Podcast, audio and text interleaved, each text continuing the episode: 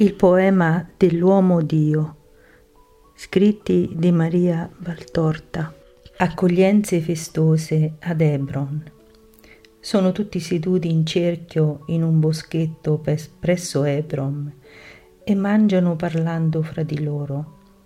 Giuda ora, che è sicuro che Maria andrà da sua madre, è tornato nelle migliori disposizioni di spirito e cerca di cancellare il ricordo dei suoi malumori presso i compagni e le donne con mille cortesie. Deve essere andato lui per acquisti in paese e racconta che lo ha trovato molto cambiato dallo scorso anno. La notizia della predicazione e dei miracoli di Gesù è arrivata fin qui e la gente ha cominciato a riflettere su tante cose.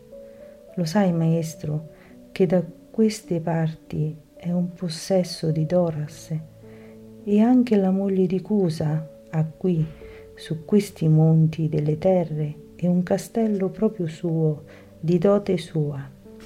Si vede che un poco lei e un poco i contadini di Doras, perché ci deve essere qui qualcuno di quelli di Esdrelon hanno preparato il terreno.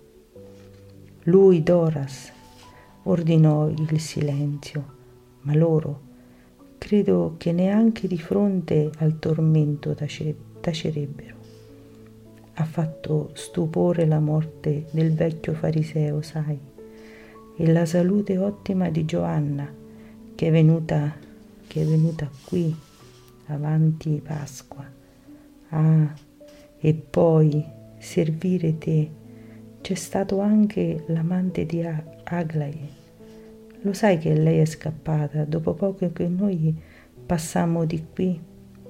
E lui ha fatto il demonio su molti innocenti per vendicarsi. Così che la gente ha finito col pensare a te come a un vendicatore degli oppressi e ti desidera voglio dire i migliori. Vendicatore degli oppressi, infatti lo sono, ma soprannaturalmente. Nessuno vede giusto di quelli che mi vedono con lo scettro e la scura in mano, come re e giustiziere, secondo lo spirito della terra. Ma certo che io sono venuto a liberare dalle oppressioni del peccato, la più grave delle malattie, delle desolazioni, dalle ignoranze e dall'egoismo. Molti impareranno che non è giusto opprimere perché la sorte ha messo in alto, ma che invece si deve usare questo alto per sollevare chi è in basso. Lazzaro lo fa e anche Giovanna ma sono due contro centinaia, dice desolatamente Filippo. I fiumi non sono larghi alle sorgenti, come lo sono all'estuario. Poche gocce, un filo d'acqua, ma poi vi sono fiumi che sembrano mari alla foce. Il Nilo. Eh? Tua madre mi raccontava quando andaste in Egitto mi diceva sempre, un mare, credi, un mare verde azzurro. Vederlo nelle piene è proprio un sogno. E mi raccontava delle piante che parevano sorgere dall'acqua e poi di tutto quel verde che pareva nascere dall'acqua quando essa si ritirava. Dice Maria d'Alfeo. Ebbene, io ve lo dico, come alle sorgenti il Nilo è un filo d'acqua e poi diviene quel gigante che è così il filino per ora di grandezza che si piega con amore e per amore sui minimi diverrà in seguito una moltitudine, Giovanna, Lazzaro, Marta per ora e poi quanti, quanti Gesù pare vedere questi che saranno misericordiosi ai fratelli e sorride assorto nella sua visione. Giuda confida che il sinagogo voleva venire con lui, ma che lui non si è fidato di prendere la decisione di suo. Ti ricordi Giovanni come ci ha cacciato lo scorso anno? Lo ricordo, ma diciamolo al maestro. E Gesù, interrogato, dice che entreranno in Hebron. Se li vorranno, li chiameranno e si fermeranno, se no passeranno senza fermarsi. Così vedremo anche la casa del Battista. Di chi è ora? Di chi la vuole, credo. Shammai è andato via e non è più tornato. Ha ritirato servi e mobili. I cittadini, per vendicarsi dei suoi soprusi, hanno sfondato il muro di cinta e la casa è di tutti. Il giardino almeno si riuniscono là per venerare il loro Battista. Si dice che Shammai sia stato assassinato, non so perché, pare per le donne. Qualche putrida trama della corte, certo, mormora Natanaele fra la barba. Si alzano e vanno verso Ebron, verso la casa del Battista. Mentre stanno per raggiungerla, ecco dei cittadini in gruppo serrato. Si fanno avanti un poco incerti e impacciati, ma Gesù li saluta con un sorriso si rinfrancano, si dividono e dal gruppo viene fuori il sinagogo scortese dello scorso anno. La pace a te, saluta subito Gesù. Ci permetti di sostare nella tua città? Sono con tutti i miei discepoli prediletti e con le madri di alcuni di essi. Maestro, ma tu non hai rancore per noi per me rancore non lo conosco né so perché lo dovrei avere. L'anno scorso io ti ho offeso. Hai offeso lo sconosciuto credendoti in diritto di farlo. Poi hai compreso e te ne sei doluto di averlo fatto. Ma questo è, è il passato. E come il pentimento annulla la colpa, così il presente annulla il passato. Ora per te io non sono più lo sconosciuto. Che sentimenti hai dunque per me? Di rispetto, Signore, di desiderio, desiderio che vuoi da me? Conoscerti più che io non ti conosca. Come? In che modo? attraverso la tua parola e la tua opera. Qui è giunta notizia di te, della tua dottrina, del tuo potere, ed è stato detto che tu non sei estraneo nella liberazione del Battista. Tu non lo odiavi dunque, non cercavi di soppiantarlo, il nostro Giovanni. Egli stesso non ha negato che è per te che egli rivive la valle del Santo Giordano. Noi siamo stati da lui parlandogli di te e ci ha detto, voi non sapete ciò che avete respinto. Dovrei maledirvi, ma vi perdono, perché egli mi ha insegnato a perdonare e ad essere mite. Però se non volete essere anatema al Signore e a me suo servo, amate il Messia e non abbiate dubbi. La sua testimonianza è questa, spirito di pace, amore perfetto, sapienza superiore a qualsiasi altra, dottrina celeste, mitezza assoluta, potenza su ogni cosa umiltà totale, castità angelica. Non vi potete sbagliare. quando respirerete pace presso un uomo che si dice Messia, quando beverete amore, l'amore che da lui emana, quando passerete dalle vostre tenebre nella luce, quando vedrete redimersi i peccatori e sanarsi le carni, allora dite, questo è veramente l'agnello di Dio.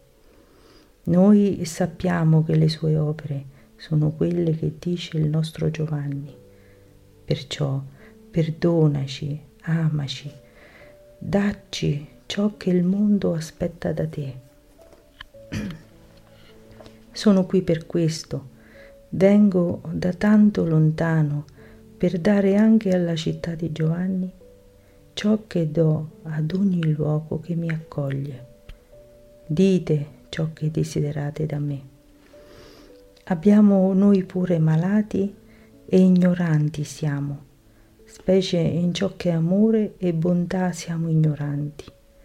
Giovanni nel suo amore totale di Dio ha mano di ferro e parola di fuoco e vuole piegare tutti come un gigante piega uno stelo d'erba. Molti cadono in sconforto perché l'uomo è più peccatore che santo. È difficile essere santi. Tu si dice che non pieghi ma sollevi, che non cauterizzi ma metti balsami, che non stritoli ma carezzi. Si sa che sei paterno coi peccatori e che sei potente sulle malattie, quali che siano, anche e soprattutto quelle del cuore. I rabbì non lo sanno più fare portatemi i vostri malati e poi radunatevi in questo giardino abbandonato e profanato dal peccato, dopo che fu fatto tempio per la grazia che vi abitò. Gli ebroniti partirono in tutte le direzioni come rondini e resta il sinagogo che entra con Gesù e i discepoli oltre la cinta del giardino andando all'ombra di un pergolato intricato di rose e di vite cresciute al loro beneplacito.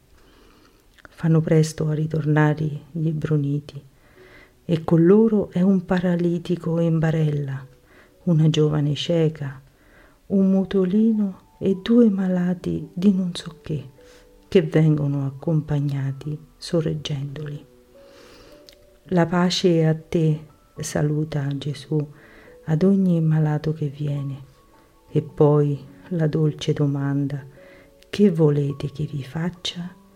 E il coro dei lamenti di questi infelici, in cui ognuno vuole dire la, pro- la storia propria. Gesù, che era seduto, si alza e va dal mutolino a cui bagna le labbra con la sua saliva e dice la grande parola, apriti. E così la dice, bagnando le palpebre, senza taglio della cieca, con il dito bagnato di saliva. E poi dà la mano al paralitico e gli dice, sorgi. Infine impone le mani ai due malati dicendo, guarite nel nome del Signore e il mutolino che prima mugolava dice nettamente mamma, mentre la giovane sbatte la disigillate palpebre alla luce e fa solecchio delle dita allo sconosciuto sole e piange e ride e guarda ancora stringendo gli occhi perché non è abituata alla luce. Le fronde, la terra, le persone, specie Gesù. Il paralitico scende sicuro dalla barella e i suoi pietosi portatori sollevano la stessa vuota per fare capire ai lontani che la grazia è fatta, mentre i due malati piangono di gioia e si inginocchiano a venerare il Salvatore loro. La folla è in un urlio frenetico di Osanna. Tommaso, che è vicino a Giuda, lo guarda così intensamente e con una così chiara espressione che quello gli risponde. Ero stolto, perdona. Cessato il grido, Gesù inizia a parlare. Il Signore parlò a Giosuè dicendo, parla ai figli di Israele e di loro, separate le città per i fuggiaschi delle quali vi parlai per mezzo di Mosè, affinché vi si possa rifugiare chi avrà involontariamente ucciso uno o possa così sottrarsi all'ira del prossimo parente, del vendicatore del sangue. Ed Ebron è una di queste. È sempre detto, e i signori delle città non consegneranno l'innocente a chi lo cerca per ucciderlo, ma lo accoglieranno e gli daranno da abitare e vi resterà fino al giudizio e finché non muore il sommo sacerdote d'allora. Dopodiché potrà rientrare nella sua città e nella sua casa. In questa legge è già contemplato e ordinato l'amore misericordioso verso il prossimo. Questa legge ha imposto il Dio perché non è lecito condannare senza udire l'accusato, né è lecito uccidere in momento d'ira. Può dirsi anche per i delitti e le accuse morali questa cosa non è lecito accusare se non si conosce, né giudicare se non si è udito l'accusato. Ma oggi alle accuse e alle condanne per le colpe solide o per le credute colpe se ne è aggiunta una nuova serie, quella che si rivolge a chi si fa contro coloro che vengono in nome di Dio. Nei secoli si è ripetuta contro i profeti, ora si torna a ripetere contro il precursore del Cristo e contro il Cristo. Voi lo vedete, attirato con inganno fuori dal territorio di Sichem, il Battista attende la morte nelle prigioni di Erode, perché egli mai si piegherà alla menzogna e al compromesso e potrà essere spezzata la sua vita e recisa la sua testa, ma non si potrà spezzargli la sua onestà e recidere la sua anima dalla verità, servita fedelmente in tutte le sue diverse forme, divine, soprannaturali o morali che siano. E ugualmente si perseguita il Cristo con doppia e decupla furia, perché egli non si limita a dire non ti è lecito ad Erode, ma tuona questo, non ti è lecito. Là dovunque egli entrando trova peccato o sa che è peccato, senza escludere nessuna categoria in nome di Dio, e per l'onore di Dio. Come mai può essere questo? Non vi sono più servi di Dio in Israele? Sì che vi sono, ma sono idoli.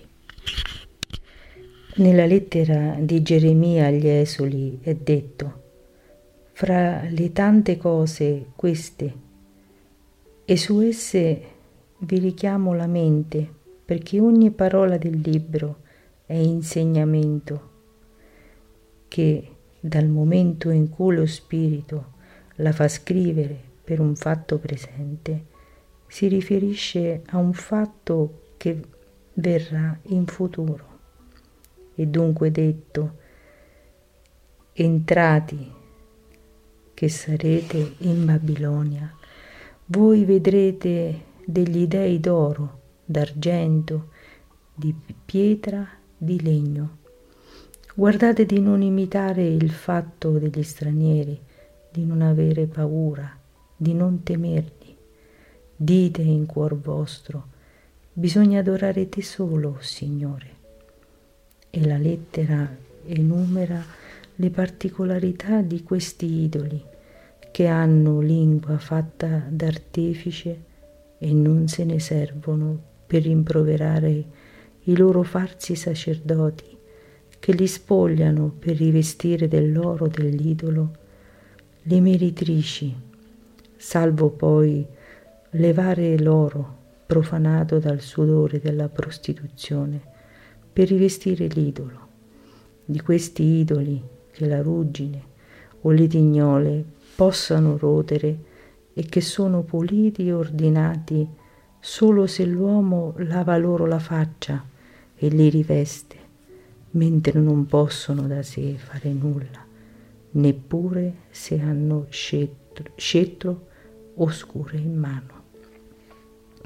E termina il profeta, perciò non li temete, e continua, inutili come vasi rotti sono questi dei. I loro occhi sono pieni della polvere smossa dai piedi di chi entra nel tempio e sono tenuti ben serrati, come in un sepolcro o come chi ha offeso il re, perché chiunque li può spogliare dei loro vestimenti preziosi. Non vedono la luce delle lampade, perciò sono nel tempio come travi e le lampade non servono che ad affumicarli mentre civetti, rondini e altri uccelli volano sul loro capo e lo svirgolano di escrementi e i gatti vi fanno un nido nelle loro vesti e le lacerano. Perciò non vanno temuti, sono cose morte. Neanche l'oro serve loro, è una mostra e se non è ripulito non brillano, così come non hanno sentito niente quando furono fatti.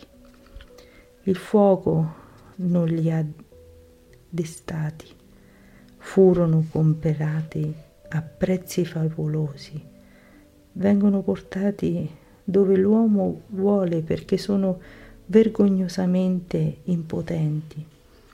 Perché dunque sono chiamati dei? Perché sono adorati con offerte e con una pantomima di cerimonie false, non sentite da chi le fa, non credute da chi le vede. Se viene loro fatto del male o del bene, non ricambiano sono incapaci di eleggere e detronizzare un re, non possono rendere le ricchezze nel male, non possono salvare un uomo dalla morte e salvare il debole dal prepotente.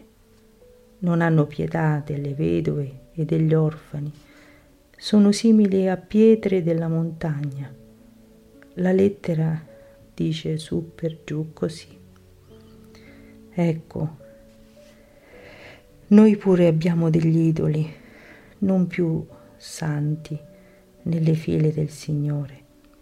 Per questo può il male erigersi contro il bene, il male che svirgola di sterco l'intelletto e il cuore dei non più santi e fa nido sulle loro false vesti di bontà non sanno parlare più le parole di Dio.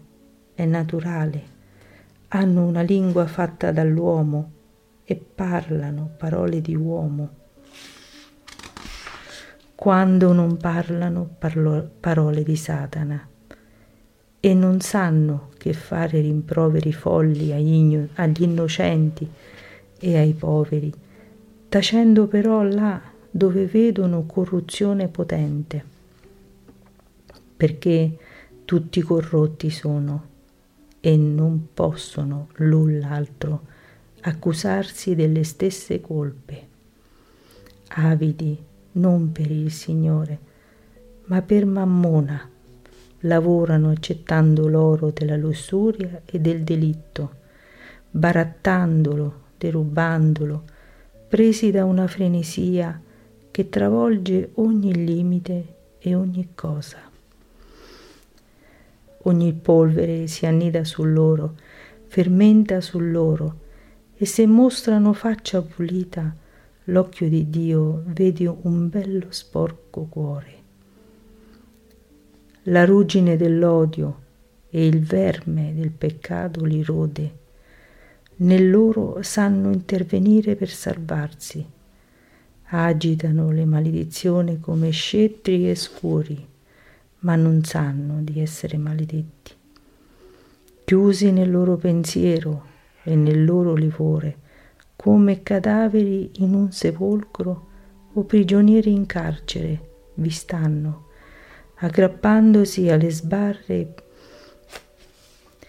per tema che una mano li levi di là, perché là questi morti sono ancora qualcosa, mummie, non più di mummie, dall'aspetto umano ma dal corpo ridotto a legno arido, mentre fuori sarebbero oggetti sorpassati dal mondo che cerca la vita, che ha bisogno della vita, come il bambino della mammella e che vuole chi gli dà vita e non fedori di morte.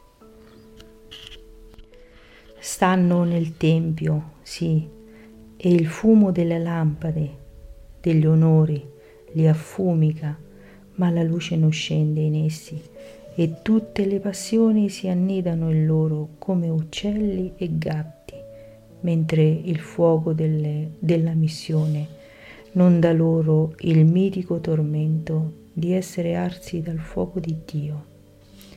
Sono refrattari all'amore, il fuoco della carità non li accende, così come la carità non li veste dei suoi aurei splendori.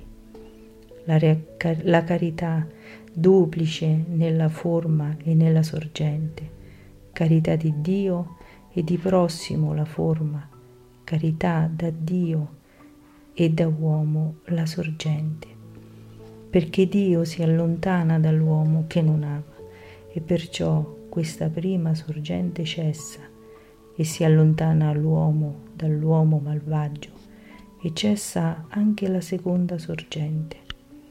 Tutto è levato dalla carità all'uomo senza amore. Si lasciano comperare con prezzo maledetto e si lasciano portare dove l'utile e il potere vuole. No, non è lecito. Non vi è moneta per comperare la coscienza e specie quella dei sacerdoti e dei maestri. Non è lecito avere acquiescenza con le cose forti della terra, quando esse vogliono portare in atti contrari alle cose ordinate da Dio. Questa è impotenza spirituale ed è detto, l'eunuco non entrerà nell'assemblea del Signore. Se dunque non può essere del popolo di Dio, l'impotente di natura può mai essere suo ministro, l'impotente di spirito? Perché in verità vi dico che molti sacerdoti e maestri sono ormai afflitti da colpevole eunuchismo spirituale, essendo mutilati della loro virilità spirituale molti, troppi. Meditate, osservate, confrontate, vedrete che molti idoli abbiamo e pochi ministri del bene che è Dio. Ecco perché può farsi che le città rifugio non siano più rifugio.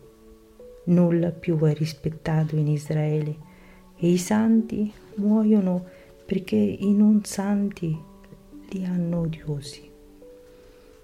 Ma io vi invito, venite, io vi chiamo in nome del vostro Giovanni, che langue perché fu santo, che è colpito perché mi precede e perché ha tentato di levare le sozzure dalle vie dell'agnello. Venite a servire Dio, il tempo è vicino, non siate impreparati alla redenzione. Fate che la pioggia cada sopra il terreno seminato, altrimenti per nulla sarà effusa. Voi, voi di Hebron, alla testa dovete essere.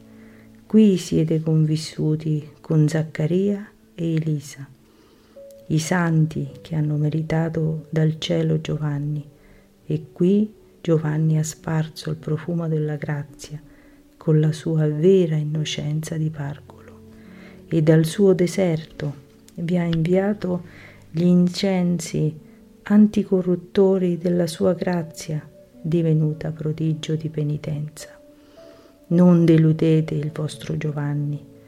Egli ha portato l'amore del prossimo ad un livello quasi divino, onde ama l'ultimo abitatore del deserto come ama voi suoi concittadini. Ma certo che egli per voi impetra la salute. E la salute è seguire la voce del Signore e credere nella sua parola. Da questa città sacerdotale venite in massa al servizio di Dio. Io passo e vi chiamo. Non siate inferiori alle meritrici, alle quali basta una parola di misericordia per lasciare la via percorsa prima e venire sulla via del bene.